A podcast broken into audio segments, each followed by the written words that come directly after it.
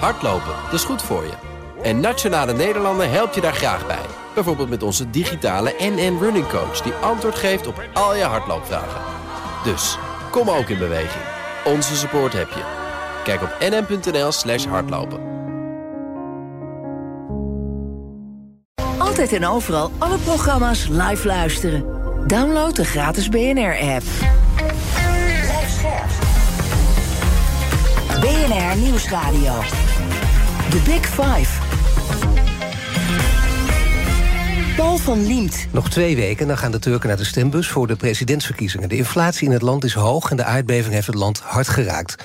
De huidige president Erdogan lijkt minder populair. Erdogans belangrijkste uitdager, Kemal Kılıçdaroğlu, gaat, gaat voorop in de peilingen. Komt er een einde aan de 20 jaar durende macht van Erdogan? En wat gaat de verkiezingsuitslag geopolitiek, economisch en maatschappelijk betekenen? Ik bespreek het deze week met vijf kenners en BNS Big Five over Turkije. En vandaag is Suzanne Yücel bij hem. Ze is journalist en documentairemaker. Suzanne Yücel is Turkse Nederlander met een dubbele nationaliteit... en maker van de documentaire Mijn Turkse Stem... die zondag 7 mei te zien is op NPO 3 om tien over half elf. Welkom. Dankjewel, leuk om ja, Suzanne, te ja, zeker. nou ja, goed, en, en, die documentaire van jou ook... die had eigenlijk nog een mooie tijdstip verdiend... maar goed, daar gaan we niet over zeuren. Het is wel mooi dat hij überhaupt het uitgezonden ja. terug te kijken. Voordat ik je met ga hebben over, over de tweestrijd en de zoektocht... want daar gaat, daar gaat de Mhm. film over, wil ik eerst twee dingen van je weten. Uh, op 14 mei, dus verkiezingen in Turkije... Hoe, hoe scherp hou jij de peilingen vanaf dit moment in de gaten? Zit je er echt bovenop? Volgens mij mag er vanaf nu geen peiling meer gedaan worden. Uh, ik zie het wel voorbij komen. Ik volg op Twitter ook uh, een, een, pagina die alle peilingen die er zijn laat zien. En daarop zie je wel elke keer dat Kemal Kılıçdaroğlu, de oppositieleider dus, dat die voorop loopt. alleen geen van de beide leiders hebben een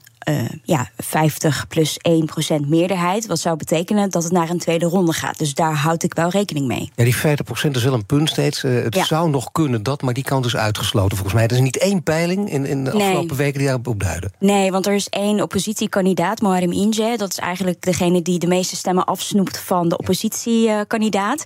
En uh, zolang hij zich niet terugtrekt, dan dat gaat hij ook niet doen. Um, wordt, wordt het moeilijk om die absolute he, meerderheid om in die eerste ronde het uh, de, uh, uh, ja, de verkiezingen te winnen, ja, wordt moeilijk. Dan de tweede vraag. Voor jou vormt de strijd voor rechtvaardigheid, gelijkwaardigheid. Je zegt dat zijn niet zomaar loze termen, dat is echt de rode draad in mijn leven. Ja. Is dat de belangrijkste reden om deze documentaire te maken? Ja, absoluut. Ik heb gewoon de afgelopen jaren in Turkije. Uh, ja, het is natuurlijk al een hele lange tijd gaan. Een democratische erosie wordt het ook wel genoemd. Uh, ja. En ik ben me steeds meer zorgen gaan maken. Uh, zeker na de mislukte coup in 2016. Toen gingen echt alle alarmbellen rinkelen.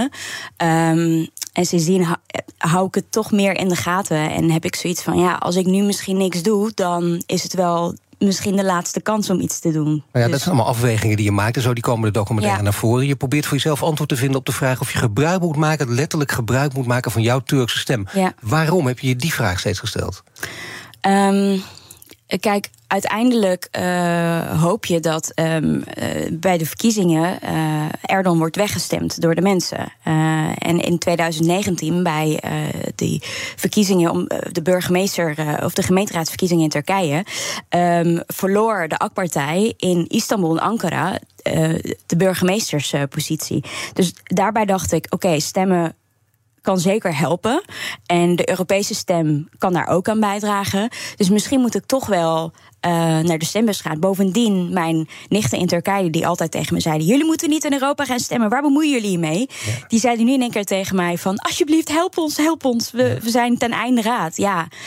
ja, ik ben er wel gevoelig voor. Ja, nee, maar dat, geeft, dat is heel mooi. Dat, dat komt in de documentaire naar voren. Dat geeft ook alles aan natuurlijk ook. Ja. Dat die strijd daar, daar, daar woedt. Maar die in Nederland is die strijd natuurlijk ook.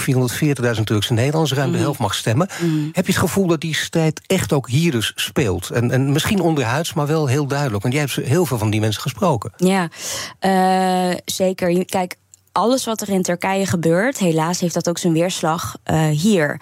Dus ja, dat, dat is een realiteit. Het zit ook in mijn film in 2017 ook. Uh, toen de, um, uh, toen de mini Turkse minister campagne wilde voeren voor, de, um, uh, voor het referendum destijds. Ja, het, het, dat zorgde voor heel veel consternatie hier. Dat zorgde voor rellen. Dat heeft heel veel invloed gehad. En mensen dachten, hé, hoe kan dat nou dat, dat Turken daar nog zo mee bezig zijn? Ja, dat, dat zijn we wel. En als daar iets gebeurt, dan merk je ook dat hier de spanningen uh, toenemen onderling. Die zijn ook hier alleen maar toegenomen. En je zegt letterlijk daarom in jouw documentaire, moet ik even goed citeren. Ik vind dat ik niet zou moeten stemmen voor Ja. een land waar ik niet woon. en dat is bijna een essentiële vraag, essentiële Ja. opmerking. En dat is steeds de twijfel die jou gewoon gedurende de hele documentaire bezighoudt. Het is duidelijk welke kant het op gaat bij jou. Het gaat er ook niet om. Het is geen hoe doen het, hè, zo moet je er niet naar kijken. Maar waarom ben je echt aan dat stemrecht gaan twijfelen, sowieso? Want je hebt er natuurlijk recht op. Dat klopt. Ehm, maar vooral ook omdat ik met eh, nou ja, mensen in Turkije sprak, onder andere ook mijn nichten bijvoorbeeld. En zij zeiden van ja, maar wij, heb, dit is onze dagelijkse realiteit. Jullie weten niet hoe het is om hier te leven. Jullie komen hier misschien één keer per jaar op vakantie. Ehm, wij hebben te maken met de inflatie. Wij hebben te maken met ehm, alle regels die worden doorgevoerd. Jullie hebben eigenlijk ja, jullie hebben er niks van doen. Dus het is heel makkelijk voor jullie om te praten. En daarvan dacht ik, ja, ze hebben gewoon gelijk. Dat is ook zo. Kijk, als ik in Nederland eh, stem, dan moet ik leven met de consequentie van mijn stem. Als ik voor Turkije stem, in principe niet. Eh, dat heeft op, mij, op mijn dagelijks leven geen invloed. Dus daarom dacht ik, ik ga gewoon niet stemmen. Nee, maar je bent nu overtuigd geraakt. Inderdaad, eh, die nichtjes hebben ook een grote rol gespeeld. Maar sowieso de hele discussie daarover. Het is een hele moedige film. Een moedige film, dat het lijkt, dat zeggen mensen ook heel makkelijk. Maar dit is het echt serieus. Want opgroeien in een conservatief religieus gezin, dat, dat gebeurde bij jou. Ja. Je hebt er zelf ook lang aan vastgehouden. Geweldig oud beeld nog uit de jonge Paul Witteman in het lagerhuis. Lag, hè. Jij was ook jong, hè? Ja. Met een hoofddoek. En jij je hebt gezegd, ik ben conservatief. Dat roep je ook heel hard. ja. Nou, je bent nu echt duidelijk een hele andere kant eh, opgegaan. Zeker, ja. Maar toch, eh, daar gaan we straks ook nog over praten... toch nog met je ouders, eh, ja, op, op, je hebt enige verstandhouding nog steeds. Het is echt ontroerend wat daar in die film ook te zien is. Dat, je nog steeds, dat ze ook voor de camera willen. Dat is al heel wat natuurlijk. Maar dat je breekt, dat is, dat is heel groot. En je breekt daarmee ook met, met de Turkse politiek. Waarom wil je daar niets meer van weten? Is dat een proces geweest of was er voor jou duidelijk één moment... dat je dacht, ik hou ermee op? Nee, voor mij is het echt een proces geweest. Eh, kijk, ik denk dat ik altijd wel twijfel heb gehad. En toch bepaalde dingen, eh, waar was ik het ook echt niet mee eens. Daar was ik ook heel vocaal over. Eh, bijvoorbeeld man-vrouw verhouding. Zeg ik, waarom kan ik als vrouw sommige dingen niet doen? Vind ik echt onzin. Zei ik altijd al. Dat heeft altijd al in me gezeten. Maar op een gegeven moment wordt, wordt dat gevoel gewoon sterker. En ik durfde daar lang niet aan toe te geven. Want als je een hele conservatieve bubbel opgroeit, dan is het heel moeilijk om daaruit te stappen. En om ook echt aan jezelf toe te geven: dit is gewoon niet hoe ik mijn leven wil leven. Dus ik heb dat heel lang voor me uitgeschoven. Totdat Maar ik toch mag je even onderbreken, want voor veel mensen Ja. die, dat, die dat niet kennen... van buitenaf zien, die denken, nou, dat valt er wel mee... als je zo'n duidelijke mening hebt. Ja, een strijd, die moeten Ja. we allemaal wel eens voeren. En dan ga je een andere kant op. Je hoeft niet hetzelfde te denken als je ouders... maar dit gaat echt veel dieper dus. Dit gaat heel veel dieper. En ook als je heel tijd vurig dingen hebt verdedigd die je vanuit huis hebt meegekregen. en daar eigenlijk toch aan twijfelt. maar je hebt dat wel ook altijd publiekelijk gedaan. Dan, moet, is het nogal een stap om daarna te zeggen: ja, ik denk toch dat. Ik, ik denk toch anders. Weet je, dus dat is, dat is heel moeilijk. Ik heb dat heel lang in me gehouden. tot het op een gegeven moment echt niet meer kon. Tot ik daar heel erg depressief van werd. En dacht: ja, als ik zo doorga, dan ben ik mezelf niet meer. En letterlijk depressief van werd. Letterlijk depressief van geworden. Ja, ja, Ja, omdat je dus- natuurlijk ook je ouders geen verdriet wil doen. En dat speelt voor alles en iedereen mee die zoiets doet. Want het, je ouders zijn je ouders en die hebben ook heel veel goede kanten. Die hebben jou ter wereld gebracht en je geholpen op veel gebieden. Het is met de beste intenties gedaan. En dat kon ik ook achteraf zien. Hè? Want er zit natuurlijk heel veel pijn eh, bij gepaard. Eh, en en eh, toen ik dat kon verwerken, kon ik ook zien van ja, voor mijn ouders was dit ook heel moeilijk. Want zij hebben natuurlijk een bepaald idee van hoe ze een kind grootbrengen. En, en ik zeg gewoon tegen ze: ja, dag, dat wil ik allemaal niet. Ik ga mijn eigen pad bewandelen. En zij voelen zich dan gefaald. Zij, zij denken van we hadden één missie en dat hebben we niet eens kunnen volbrengen. Dus dat was heel moeilijk voor hen. The Big Five. Paul van Liemt. Mijn gast is journalist en documentairemaker Suzanne Yücel. Nou, de documentaire komt dus naar voren dat je politieke opvattingen sterk verschillen met die van je ouders. Zeker als het over Erdogan gaat. Want daar komt de politiek natuurlijk ook om de hoek kijken. Jouw moeder is overtuigd aanhanger van Erdogan, zegt dat ook voor de camera. Dat is overigens al heel bijzonder. Want het was voor jou heel lastig, voordat ik over je moeder doorga, om überhaupt Erdogan-aanhangers voor de camera te krijgen. Oh, het was zo moeilijk. Ik wist dat het moeilijk ging worden, maar het werd bijna onmogelijk. Ook omdat, kijk. Ik, ik ben links. Eh, ja, dat ben ik gewoon. Ik werk ook nog voor een linkse omroep. Eh, dus mensen zijn toch dan wan- wantrouwender. Die denken, wat ga je er dan mee doen? Ga je ons framen? Daar zijn ze zo bang voor ook. Maar ook eh, als je zegt in, in Nederland van ik stem op Erdogan... ja, er wordt niet heel erg eh, positief op gereageerd in de samenleving. Want ook En- één man die zegt het ook, die benoemt het ook keurig in jouw documentaire. Ja. En die zegt dan ook, en dat snap ik ook wel, dat vader zegt... ja, het is lastig om er naar banen te krijgen... maar Ja. bovendien wordt niet alleen geframed... er wordt tegen hem gezegd, nou ja, als jij Erdogan stemt... ga dan terug naar Turkije. En, dat, dat is, en dan, ben je, dan is de discussie weer gesloten. Exact. En om die reden, eh, omdat zeker in 2016, eh, nou ja, toen waren ze er vocaler over. Hebben ze zoveel weerstand gehad. Uh, moeilijk vinden van werk. En dan gaan mensen googlen. Denken ze, nou, die willen we niet, uh, die willen we niet in mijn bedrijf hebben. Dus, en daardoor zie je dat mensen gewoon terughoudender zijn en wantrouwender zijn geworden.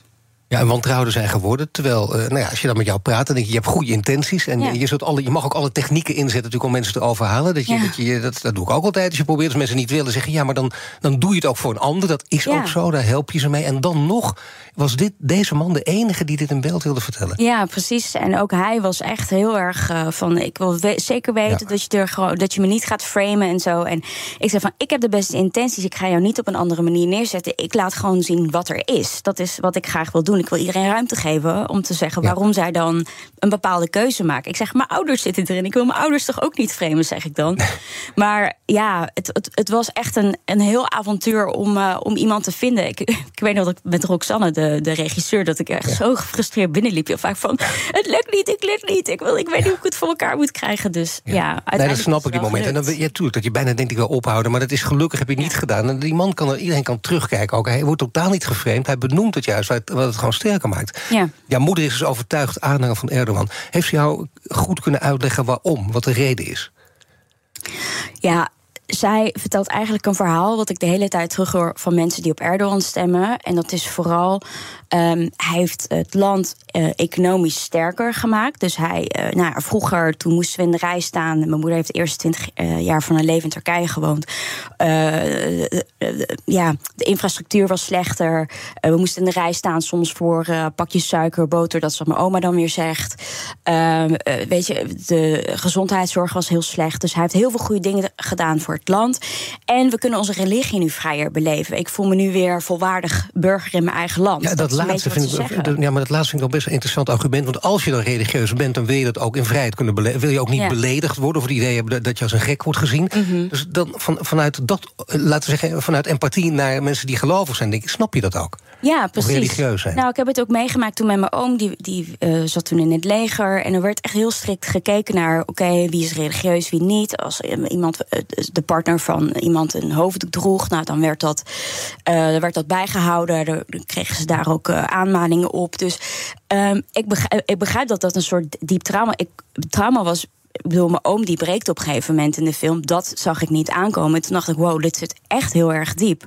Um, maar zij houden heel erg vast aan een oud verhaal. En wat mij dus heel erg uh, pijn doet, is dat zij geen oog hebben voor hetgene wat er nu gebeurt. Want ik zeg tegen hen: prima als jij dat vindt, maar je hebt zelf meegemaakt, nota bene, hoe het is om verdrukt te worden, om hoe je denkt en, en uh, om hoe je je voelt. En, en nu maken andere mensen dat mee in Turkije. En daar sluit je eigenlijk nu gewoon weer je ogen voor. Um, en dan merk je dat het stil wordt. Dan, dan hebben ze daar eigenlijk niet heel veel op terug te zeggen. En dan komt er een heel ander verhaal. En dan denk ik, ja, maar je houdt vast aan een soort oud verhaal... van wat hij misschien in de eerste tien jaar heeft bereikt. Maar vervolgens heeft Erdogan precies datgene gedaan... wat die al zijn voorgangers verwijt. Toen, dus... Maar toch is het uiteindelijk de diepste, de eeuwenoude discussie... die er onder ten grondslag ligt over religie en, en, geen religie. En dan ja. hangt het maar vanaf in welke mate je religieus bent... en hoe fanatiek natuurlijk. Want ja. is er nog enige discussie mogelijk? En vaak is dan uiteindelijk de slotsom... laten we het er maar niet over hebben, voor de goede vrede. Ja. Maar dat is ook zo, dat is ook uiteindelijk is dat, is dat ook saai. Ja, het is, het is saai, maar het is ook soort van... als, als je dus er dan maar niet over praat... dan weet je ook niet wat elkaars leefwereld is. En dan vervreemd je eigenlijk op dat gebied alleen maar van elkaar.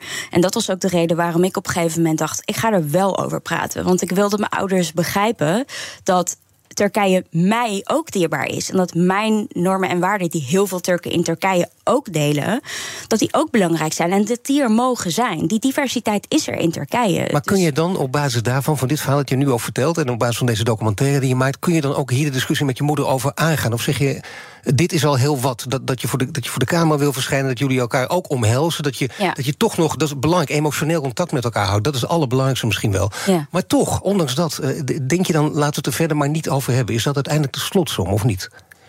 Uh, of probeer je elkaar dus met andere woorden nog steeds te overtuigen? Nou, ik probeer, ik denk mijn ouders niet per se te overtuigen van kom in mijn kamp, om het even tussen aanhalingstekens te zeggen. Maar wat ik wel probeer te doen is om te laten zien van, um, weet je, het is heel makkelijk dat op het moment dat je dus een, als Turkse Nederlander uh, een identiteitsverandering doormaakt, dan wordt heel erg gemakkelijk gezegd: Oh, je bent geen Turk meer. Terwijl ik denk, ja, maar ik heb ook die nationaliteit. Ik ben ook met die cultuur opgegroeid. Ik spreek de taal. Ik ga ook daar naartoe. Ik heb heel veel generatiegenoten die op mij lijken. Ja. Wat is er on-Turks aan mij? Het wordt heel erg geframed, ook door conservatieve mensen. Zo van, oh, dat is niet meer Turks. Ik denk, het heeft niks met Turks of niet Turks zijn te maken. Het is gewoon, we denken anders en dat is prima. En dat betekent niet dat ik minder Turks ben. Dus dat probeer ik nu ook tegen mijn ouders te zeggen. En die identiteit ook te claimen. En dan merk je dat ze, ja, dat ze dat veel meer accepteren. Dat ze denken, ja, oké, daar kunnen we eigenlijk weinig tegen doen. En eerst dacht ik, nee, dan ben ik nou, dan laat ik Turkije maar over aan mijn ouders. Dat is niet van mij. En nu denk ik, wacht even, dat, dat, dat klopt niet helemaal. Nee, precies. Het is toch een stapje opgeschoven in ieder geval. Dan heb je in ieder geval een manier van met elkaar omgaan gevonden... want daar gaat het uiteindelijk ook om. Ja. Het is dus ook zo'n soort uh, communicatiediscussie bijna... van gelijk hebben en gelijk krijgen. Dat is, het, dat, is misschien niet het eens het belangrijkste. Nee, nee, ik hoef hen echt niet te overtuigen van... Uh, oh, uh, denk zoals ik. Want ja, dat, dat is mijn doel niet. Zij mogen, zij mogen denken en, en stemmen op wie zij willen. Dat is ook het democratisch recht. Dat is helemaal prima. Maar uh, dat betekent niet dat zij meer um, Turk zijn of bepaalde waarden omarmen die dan bij Turkije horen en mijn ideeën dan daaraan ondergeschikt zijn. Dat, dat is niet zo. En ik merk wel dat we daar eens flink een slag in hebben geslagen. Als we kijken naar, naar alle Turkse Nederlanders hier die, die mogen stemmen dan zijn, en die gaan stemmen, dan zijn de meeste, uh, vorige keer althans, waar veruit de meerderheid stemt op Erdogan, rond de 73 procent. Dat is van alle landen vergeleken. Waar, waar, de hele diaspora waar alle Turken zijn in, over de hele wereld. De meeste op België na, want daar was het zelfs 75 procent nog groter. Ja, ja, ja. En, en, dat sluit mooi aan bij een vraag van, uh, van mijn gast vorige keer. Want mijn gasten stelde elkaar vragen via de kettingvraag. Mm -hmm. In de vorige aflevering was uh, Petra de Bruin hier, Universiteit docent Turkse Studies, gespecialiseerd in Turkse tv-dramas aan de Universiteit Leiden. Ik had deze vraag voor jou. Het verbaast mij altijd dat Nederlanders met een Turks paspoort nog steeds zo massaal op Erdogan blijven stemmen. Zoals ook uit jouw heel interessante documentaire blijkt. Kritische berichtgeving bereikt hen op de een of andere manier niet. Terwijl ze in Nederland wonen en in Nederland er voldoende geluiden over Erdogan beschikbaar zijn. In tegenstelling tot in Turkije. En wat ik me dus dan eigenlijk afvraag, en waar ik ook zelf vaak over nagedacht heb, is er een manier om door te dringen tot deze groep? En wat zijn jouw uh, ideeën daarover? Ja, dat is een essentiële vraag. En ze zegt daar ook nog dat ja. ze een interessante documentaire vindt. Ja. Dus dat, uh, ja, dat gaat ook een goede kant op. Maar, maar wat, dat is, hier gaat het wel om, denk ik. Ja, dit is, vind ik een hele goede vraag. En ik worstel hier zelf ook best wel mee. Zo van, wat is nou de manier om toch in contact te blijven... maar wel trouw aan jezelf te blijven? Ik vind dat ook lastig. Hè? Dat heb ik ook met mijn familie. Want zij, uh, nou, de oudere generatie moet ik zeggen... de jongere generatie, die zijn allemaal oppositiegezind... maar de oudere generatie, ja, die hangen wel uh, conservatieve partijen en Erdogan aan. Um, en ja, ik, ik, denk dat het zodanig is gepolariseerd, helaas, dat mensen het niet willen horen hier. Zij zien het echt als een soort aanval op de Turkse identiteit. Dat is ook wat uh, Erdogan heel vaak propagandeert, ook in de, in de verkiezingen nu. En dat zij heel vaak, als er een kritisch artikel verschijnt, is het al zie je, uh, ze moeten de Turken niet. En, uh, en um, het is alleen maar tegen de Turkse identiteit. Dat is wat ik denk. En dus ik, wat ik denk dat zou kunnen werken, wat ik ook probeer met mijn ouders te doen, is te, te kijken naar gemeenschappelijke waarden. Wat zijn dingen die wij allebei belangrijk vinden. En waar kunnen we elkaar vinden? En op die manier met mensen te praten. En om empathie te tonen en te laten zien van... oké, okay, ik snap je op dit, dit, dit punt... maar probeer ook te begrijpen wat mijn punten zijn. Maar probeer zij het andersom ook. Want jij doet heel veel moeite om, ja. om dan dat woord dan maar weer te gebruiken... om empathisch te zijn naar je ouders. Maar doe ja. andersom ook. Niet alleen jouw ouders, maar ook die generatie... heel veel moeite om jou te begrijpen. Ja, dat, Nee, helaas. nee. nee. dat gebeurt niet. En ik denk dat dat ook een generatieding is. He, zij, zij, zij, hebben ook zoiets van, zeker in, Turk, bij, in Turkse cultuur is ook nog wat dingen die ouderen zeggen, die hebben gewoon gelijk, daar moet je naar luisteren. Ja. En helaas zie je bij die generatie ook vooral dat zij denken van, ja, maar wij weten hoe het is. Bijvoorbeeld ook toen ik tegen mijn tante zei in Turkije dat ik ging stemmen, zei ze, oh, oh, en op wie? En toen dacht ik, have you met me? Maar um, En toen uh, zei ik dus dat ik op de oppositiekandidaat ging stemmen. En toen zei ze, ach, de jeugd van tegenwoordig, zei ze toen. En toen dacht ik, ja. hè, het, heeft daar, het, ja. het, is zo het eigenlijk heel denigrerende opmerking. Want, ja, dat is het zeker. Ja, dat, ja, ja, en dat is heel jammer. En dat um, krijg ik niet altijd terug. Maar toch probeer ik me niet daardoor te laten leiden. Maar mijn eigen koers daarin te varen. En dan zie je nog meer verschillen. Bijvoorbeeld jouw vader, die ook toch terughoudender is dan jouw moeder. Mm -hmm. Wat is de reden? Kan ook met karakter te maken hebben of speelt er wat anders? Um, ja, ik denk dat mijn vader zich ook gewoon heel erg bewust is van het gepolariseerde uh, debat en ook het discours en ook het, zeg maar de conservatieven in, in Nederland en ook in Turkije zijn ook best wel verdeeld. Zeker de gemeenschap waar hij een onderdeel van is. Dus hij twijfelt ook oprecht. Dat, dat weet ik dat hij dat doet. Maar hij is ook gewoon voorzichtig omdat ja, hij wil niet in het een of in het andere kamp geplaatst worden. Dus ja, ik, ik snap dat ergens ook wel. Maandag dan is pensioenexpert van het Financiële Dagblad Martine Wolzak de gast in een nieuwe Big Five week waarin mijn collega Diana Matroos met vijf kopstukken in het nieuwe pensioenstelsel duikt. Abonneer je op onze podcast via je favoriete podcastkanaal om geen aflevering te missen. En straks praat ik verder met journalist en documentairemaker Suzanne Yücel over de staat van de Turkse democratie. Blijf luisteren. Hardlopen, dat is goed voor je. En Nationale Nederlanden helpt je daar graag bij. Bijvoorbeeld met onze digitale NN Running Coach die antwoord geeft op al je hardloopvragen. Dus, kom ook in beweging. Onze support heb je. Kijk op nm.nl slash hardlopen. Een berichtje van Odido Business. Hoe groot je bedrijf ook is of wordt, bij Odido Business zijn we er voor je. Met unlimited data en bellen en met supersnel en stabiel zakelijk internet. Ook via glasvezel. Ontdek wat er allemaal kan op odido.nl slash business. Het kan ook zo.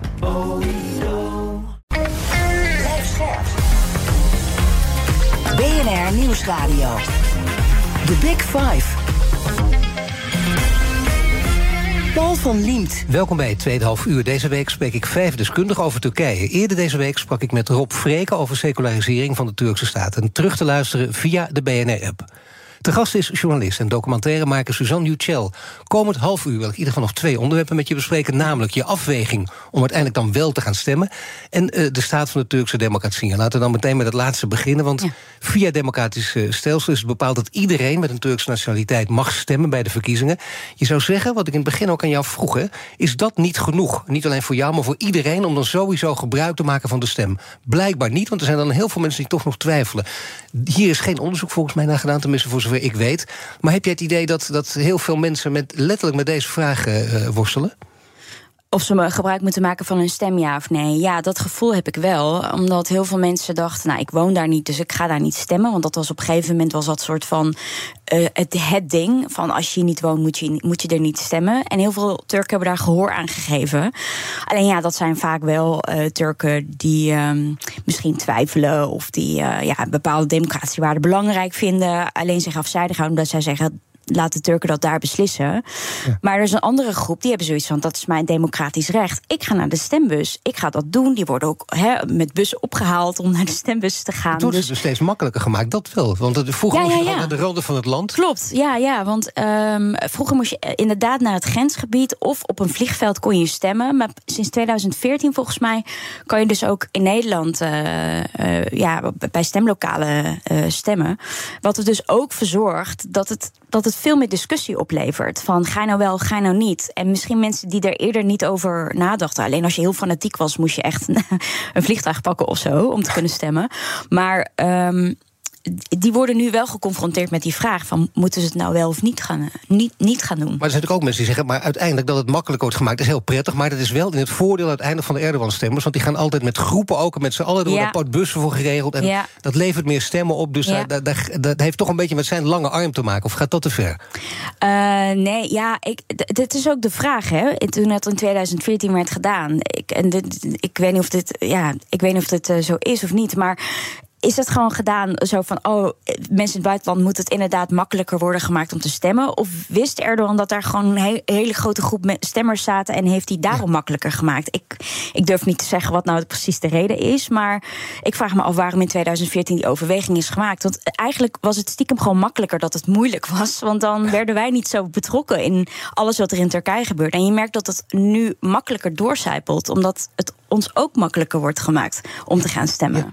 En natuurlijk zeg je er wel bij steeds, het levert heftige discussies op. En dan denken mensen nog vaak, nou ja, oké, okay, heftige discussies. Nee, dan moeten we toch aan iets anders denken dan, uh, laten we zeggen, een, een, eenvoudige polarisatie. Gewoon, mensen hebben een tegenstelling, dat is even niet leuk, maar daarna wordt het weer opgelost. Hier sta je echt stevig tegenover elkaar. Mensen ja. denken, wacht, laat ik mijn mond maar houden. Hoe uitzicht dat? Wat heb je daarvan meegemaakt? Ja, um, kijk, het is zo dat, um, uh, dat bepaalde mensen een hele sterke meningen hebben over wat er in Turkije moet gebeuren. En dan heb je mensen zoals ik die die het wel vanaf de zijlijn volgen, die ook wel een mening hebben, maar die ook bijvoorbeeld opgroeien in, in een conservatief gezin, die, hele andere denkbeelden hebben meegekregen, die dan toch een verandering doormaken en die het moeilijk vinden om met hun familie of met hun ouders daarover in gesprek te gaan, omdat dat heel veel frictie oplevert. Want in Turkije is politiek toch ook wel een, onderdeel van je identiteit. En op het moment dat jij dus um, daar kritiek op hebt, dan voelen mensen zich daar echt persoonlijk door aangevallen en aangesproken. En wat je ziet bij heel veel mensen is dat ze toch de lieve vrede willen bewaren in aan het thuisfront. En dus die discussie niet aangaan en zich dan maar distancieren van wat er, ja, van Turks politiek bijvoorbeeld. Dat is ook de reden waarom ik dat heel lang heb gedaan. Ik dacht, ik wil de lieve vrede bewaren. Het is al moeilijk genoeg geweest. Ik ga me er niet over uitspreken. Laat maar zitten.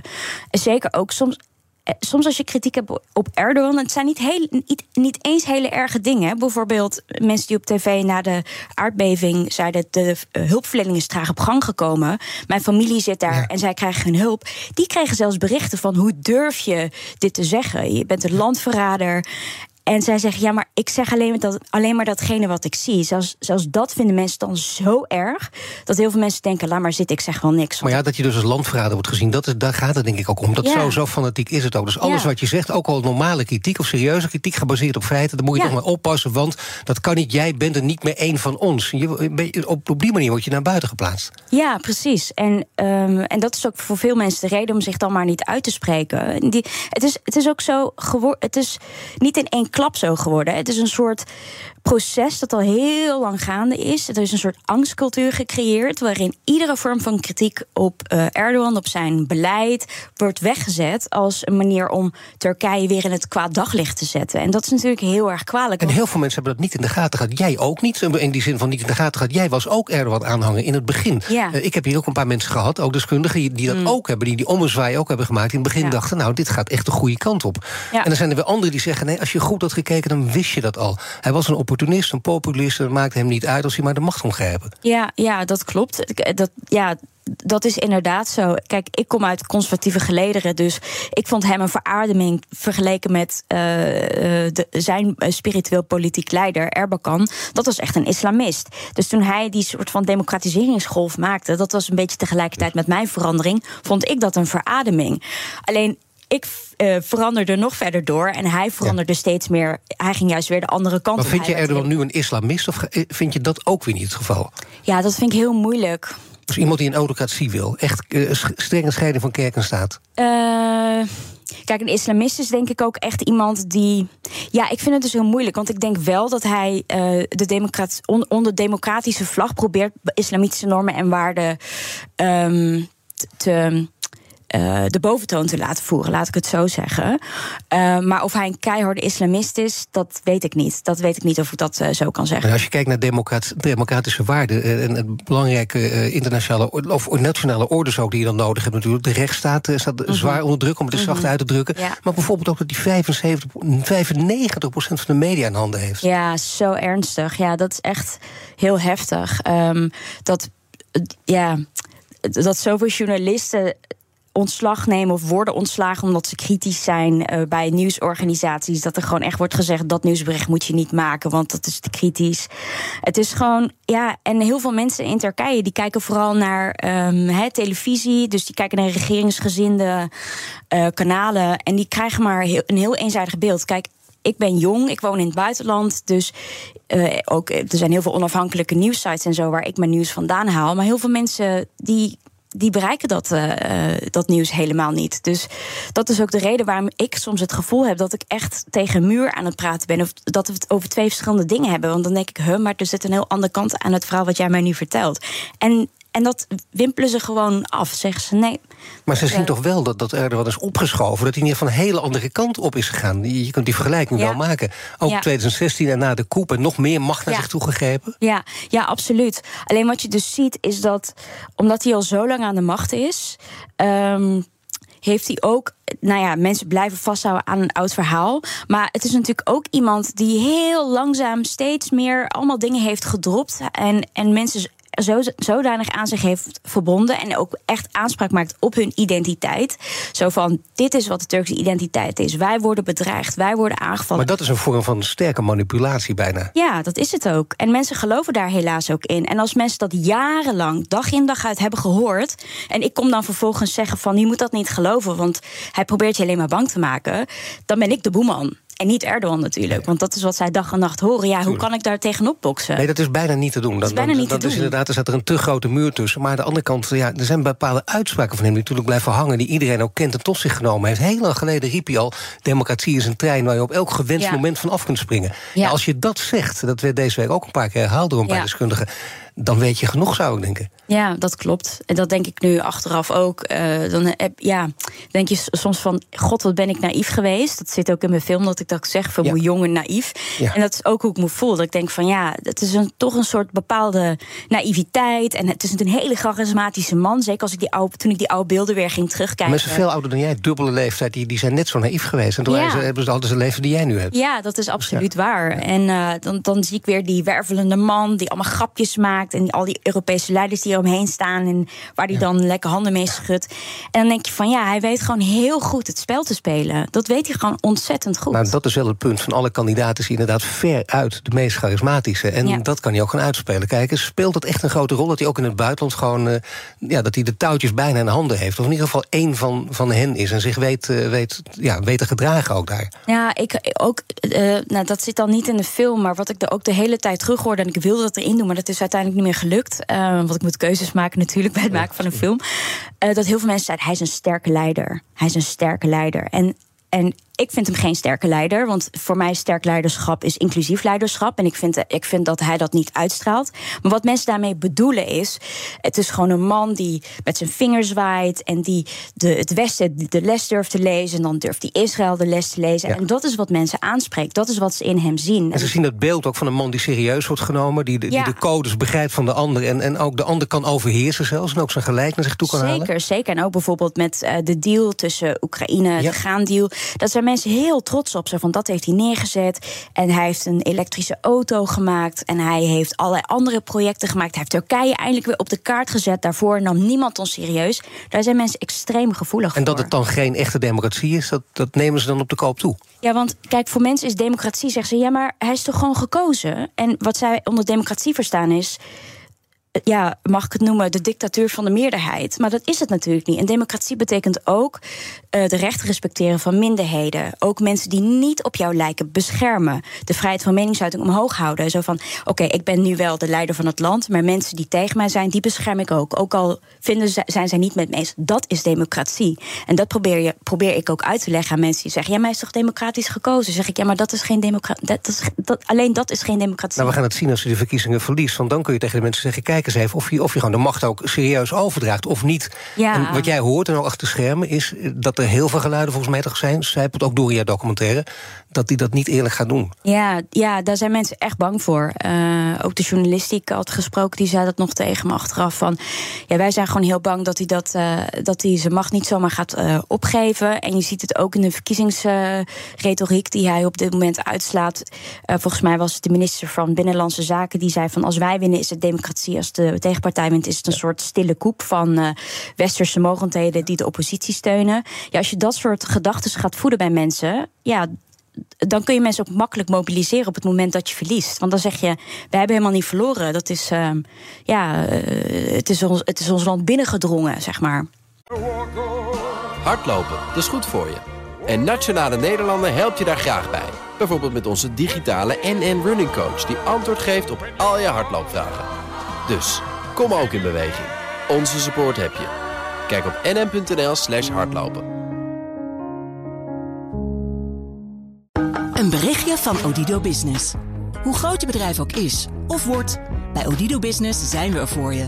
Met unlimited data en bellen en met supersnel en stabiel zakelijk internet. Ook via glasvezel. Ontdek wat er allemaal kan op odido.nl/slash business. Het kan ook zo. BNR Nieuwsradio. The Big Five. Paul van Liemt. Je luistert naar BNS Big Five over Turkije. Eerder deze week sprak ik met BNS-Turkije-correspondent Joost Lagendijk... over de invloed van de wankelende Turkse democratie op de verkiezingen. Allemaal terug te luisteren via bnr.nl en de bekende podcastkanalen. Mijn gast is journalist en documentairemaker Suzanne Nieuwtjel. Uiteindelijk heb jij dus besloten om wel gebruik te maken van jouw Turkse stem. Eigenlijk vrij lullig dat je dus de plot van de documentaire verklapt. Maar ik zeg wel, het is, het is gewoon... Gaan we nog kijken. Nee, maar goed, inderdaad. maar wat, wat is dan uiteindelijk de afweging geweest? Want na die hele zoektocht met iedereen die je gesproken hebt... Ja. zeg je, dit was voor mij echt de reden om niet meer te twijfelen. Mijn nicht, denk ik wel. Mijn nichtje was echt. Ja. Ik, ik, ik voelde, ik zag aan haar de wanhoop. En dat zij gewoon tegen me zei: Ik zie geen toekomst meer voor mezelf, voor vrouwen zoals ik in Turkije. Als het zo doorgaat en ook als het economisch zo slecht blijft, dan zijn wij noodgedwongen om weg te gaan. En Die brain drain, daar heeft zij het over. Dat, dat, Ja. zie je, dat is heel mooi van zo'n documentaire. Je Ja. ziet zo'n iemand die dat zelf meemaakt... en dan, dan merk je het ook. Dat is iets heel anders dan inderdaad cijfermateriaal. Precies, eh, en dat maakte echt wel indruk op mij. En, en zij was niet de enige. Hè. Als ik weer, ook weer andere mensen sprak daar, eh, dan, dan bleven zij allemaal datzelfde zeggen. Zo van, we hebben geen hoop meer, we hebben geen hoop meer. En dan dacht ik, dit zijn allemaal jonge mensen. Zij lijken op, op mij. En, en ik, vind, ik vond dat zo pijnlijk, heeft zo'n indruk op me gemaakt. En ik heb nog elke keer als ik het interview met mijn- met mijn nichtje terugkijk... dan schiet ik gewoon vol. Dan, Maar dat zie je ook. Dat is, een, dat is een Ja. reden om te kijken. Dat zie je ook. Dat gebeurt gelukkig ook voor docu- documentaire. Dat gebeurt ook. eh, Je, je mag het woord vaak niet eens gebruiken. Maar het is echt authentiek. Het gebeurt daar op dat moment. ja. Je schiet ook bijna vol. En je, denkt, ook- je zegt dat is precies zoals ik denk. En dan, ga je, dan is het bijna geen interview meer. Maar dan ben je echt met elkaar aan het praten. Ja, precies. En, en, ehm, ja, en, en, en toen dacht ik echt van ja.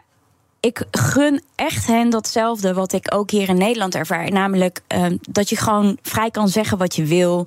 Dat je niet bang hoeft te zijn om opgepakt te worden daarvoor. Dat je niet eens een, dat je 80 keer moet nadenken over een tweet die de wereld uit moet sturen. Maar Suzanne, wacht even. Diezelfde nicht, dat is diezelfde. Die, die ook heel anders overdacht. Die jou een heel ander advies gaf de vorige Ja. keer. Nou ja, goed, dat is. Ja, zij natuurlijk ook een, zoektocht eh, beleefd. Ja, ja, En een absoluut. verandering doorgemaakt. Zij zei echt van, eh, jullie moeten niet stemmen. En eh, waar, wat, wat, wat denken jullie wel niet, zei ze. Op een gegeven moment zei ze ook van, ja... mensen die op de AK-partij stemmen in, in het buitenland... die denken er geen twee keer over na. Dus alsjeblieft, help ons, zei ze tegen me. En toen dacht ik, ja... Ze heeft, ze heeft gewoon gelijk. En ik doe het echt voor haar en voor alle jonge Turken eh, die op haar lijken. Eh, vooral voor vrouwen en ook voor LGBT's eh, die steeds meer in de hoek gedrukt worden. Daar doe ik het voor.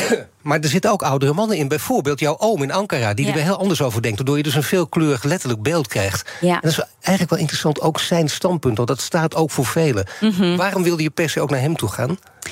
Ehm, mijn oom is mij heel erg dierbaar. Ehm, altijd als ik naar Ankara ga, dat is waar die, eh, waar die woont. eh, een deel van mijn familie woont daar. Dan neemt hij me altijd mee en dan zegt hij: Kijk, dit is eh, naar het mausoleum van Atatürk, naar het parlement, naar het welbekende presidentieel paleis van, van Erdogan. Hij neemt me allemaal daarmee naartoe en hij vindt het heel erg leuk om dingen te vertellen en te praten. En die oom is me heel dierbaar, maar wij onze denkbeelden zijn gewoon heel anders. En hij gaat dus altijd dat gesprek met mij aan. Want hij, hij zegt altijd maar... wanneer is dat punt dan bij jou gekomen? En hoe is dat dan gegaan? En hij wil daar dan altijd over praten. Dus ik dacht, hij is degene bij wie ik moet zijn. Omdat hij, ehm, hij denkt heel anders dan ik. En we hebben die gesprekken eigenlijk altijd als ik in Maar met hem kun je wel vrij diep gaan. Dan kun je ook gewoon eh, op een goed... Kijk, het is helemaal niet erg om, om een keer ruzie te maken met elkaar. Dan is polarisatie heel goed. En dan kun je heel scherp, dan kun je elkaar heel erg uitdagen ook. En wat we ook aan het einde altijd doen en zeggen. Hij zegt wel altijd tegen me. Dan hebben we echt weer een flinke discussie gehad. En echt bijna, nou, je kan bijna ruzie noemen. En dan zegt hij aan het eind: Je blijft toch mijn favoriet nichtje, zegt hij dan. Ik hou van je. En dat, daar, Ja. daar gaat het uiteindelijk om. Dat je elkaar best op ideeniveau uit de tent mag vechten, om het zo maar te zeggen. Ehm, maar dat het, aan het eind, dan geef je elkaar de hand. Dan heb je respect. En dan zeg je: Prima, jij jouw weg, mijn weg, geen probleem. Maar heb je het idee dat hij dan, hij staat dan toch ook open voor argumenten? Anders kun je niet zo diep met elkaar doorpraten. En ik snap ook, en hij is natuurlijk weer ouder en nog meer dingen die zijn. Dan is het nog moeilijk om weer van mening te gaan veranderen. Maar Ja. als hij open staat, ja, dan kun je hem misschien ook wel meenemen in bepaald. Dan, dan wordt de neiging misschien wel groter ook om elkaar te proberen te overtuigen. Waar zitten dan punten waar je bij hem op kan drukken? Als je hem aan, jou, aan jouw kant zou willen krijgen? Ehm, ik denk vooral proberen te laten zien hoe je in het leven staat. En ook hè, waar, waar hij ook bang voor is, is van oké, als er nu weer uh, gaat mijn religieuze vrijheid nu weer afgepakt worden. En dan zeg ik van nee joh, dat heel veel jonge mensen en heel veel andere mensen die willen dat ook helemaal niet meer. Ze willen een, een divers Turkije waarin ruimte is voor iedereen. Ik zeg, je wilt toch ook een Turkije waar ik mij fijn in voel, waar ik me vrij in kan bewegen. En dan merk je dat hij daar wel gevoelig voor is. Zegt hij, ja, nee, dat wil ik ook. Zeg ik precies, daar moeten we elkaar in vinden. En niet van mijn Turkije is beter dan, dan die van jou. Ik zeg, want want dan gaan we alleen maar die polarisatie in en dat wil ik niet. Dus als ik dat doe, dan merk ik dat hij, dat hij daar wel gevoelig voor is. Dan is er nog iets. Uh, in het begin van de documentaire, of van, van, uh, van dit gesprek, zei ik over jouw documentaire. Hij is niet zo makkelijk te maken. Dat zei je ook. Hè? Ja. Mensen die uh, bijvoorbeeld Erdogan stemmen, zijn niet makkelijk voor de camera te krijgen. Ja. Maar het heeft ook nog een andere zijde, namelijk de zijde van bedreigingen. Van mensen die zeggen: je hoort niet in ons kamp. Of nog erger, je bent inderdaad een verrader. Mhm. Wat heb jij, waar heb je mee te maken gekregen in de loop van deze documentaire? Nou, in de loop van de documentaire um, viel het op zich wel mee. Uh, ik weet ook heel goed hoe ik me moet bewegen in conservatieve kringen. Ik kom er zelf vandaan, dus ik weet heel goed. Codes ik ken de codes, dus Ja. dat, dat, dat helpt heel erg. En dan Kun je er iets over prijsgeven? Wat, wat betekent dat? Wat, wat zijn echte codes waar je echt aan moet houden? Ehm, ik probeerde.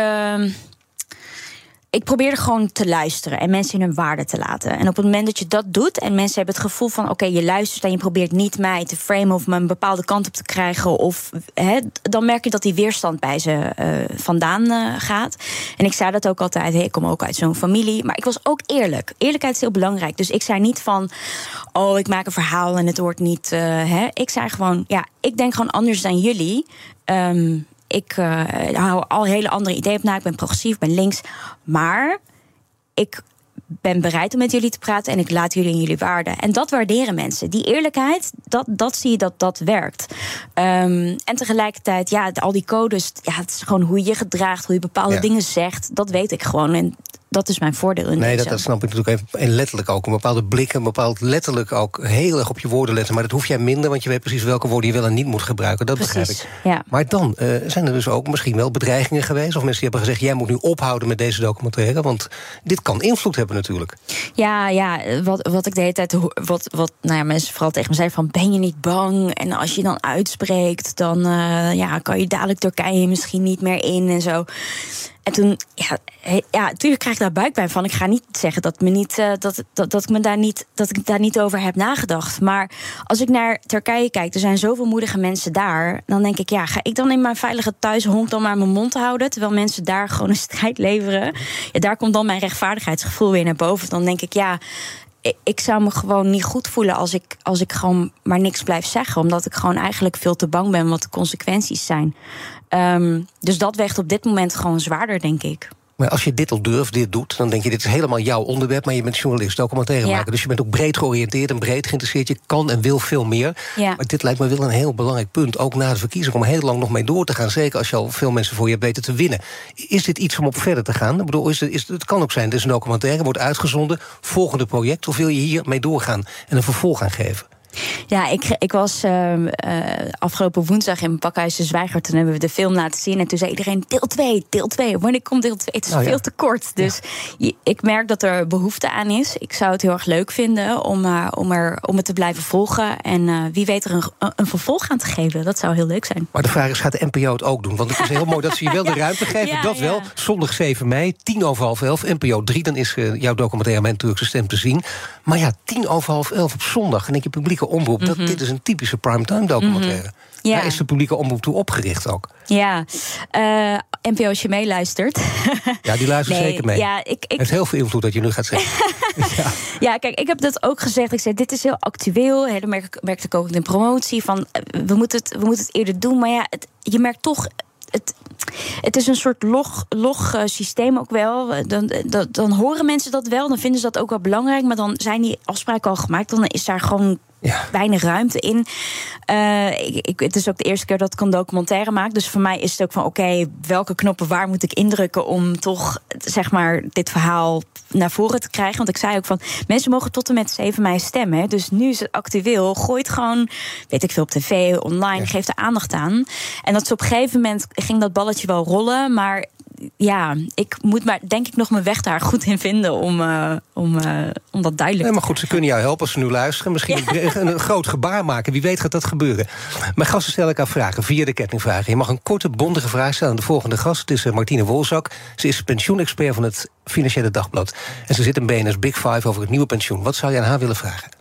Ik merk dus bij mezelf als uh, jong persoon, ik ben 35, als het over pensioenen gaat, dan check ik dus uit, helaas. Ik ben een van die mensen. Uh, maar ik weet tegelijkertijd ook hoe belangrijk pensioen voor me is. Dus hoe kan ik ervoor zorgen dat ik toch uh, debatten, discussies over pensioenen blijf volgen. Um, en hoe kunnen jonge mensen hier nou in meenemen? Want ik merk dat heel veel mensen om me heen daar gewoon zich, zich daar niet mee bezighouden, terwijl het uiteindelijk ook invloed op ons gaat hebben. Ja, volgens mij een hele goede vraag. En, uh, maar daar ga je geen documentaire over maken, over pensioenen, voorlopig. Nee, nee, nee dat niet. Nee, niet. nee oké. Okay. Dankjewel, Suzanne Newtshell, journalist en maker van de documentaire Mijn Turkse Stem. Alle afleveringen van BNS Big Five zijn terug te luisteren. Abonneer je op onze podcast via onze app of je favoriete podcastkanaal... om geen aflevering te missen. En nu Nina van der Dungen met BNR Breekt Politiek. Hardlopen, dat is goed voor je. En Nationale Nederlanden helpt je daar graag bij. Bijvoorbeeld met onze digitale NN Running Coach... die antwoord geeft op al je hardloopvragen. Dus, kom ook in beweging. Onze support heb je. Kijk op nn.nl slash hardlopen.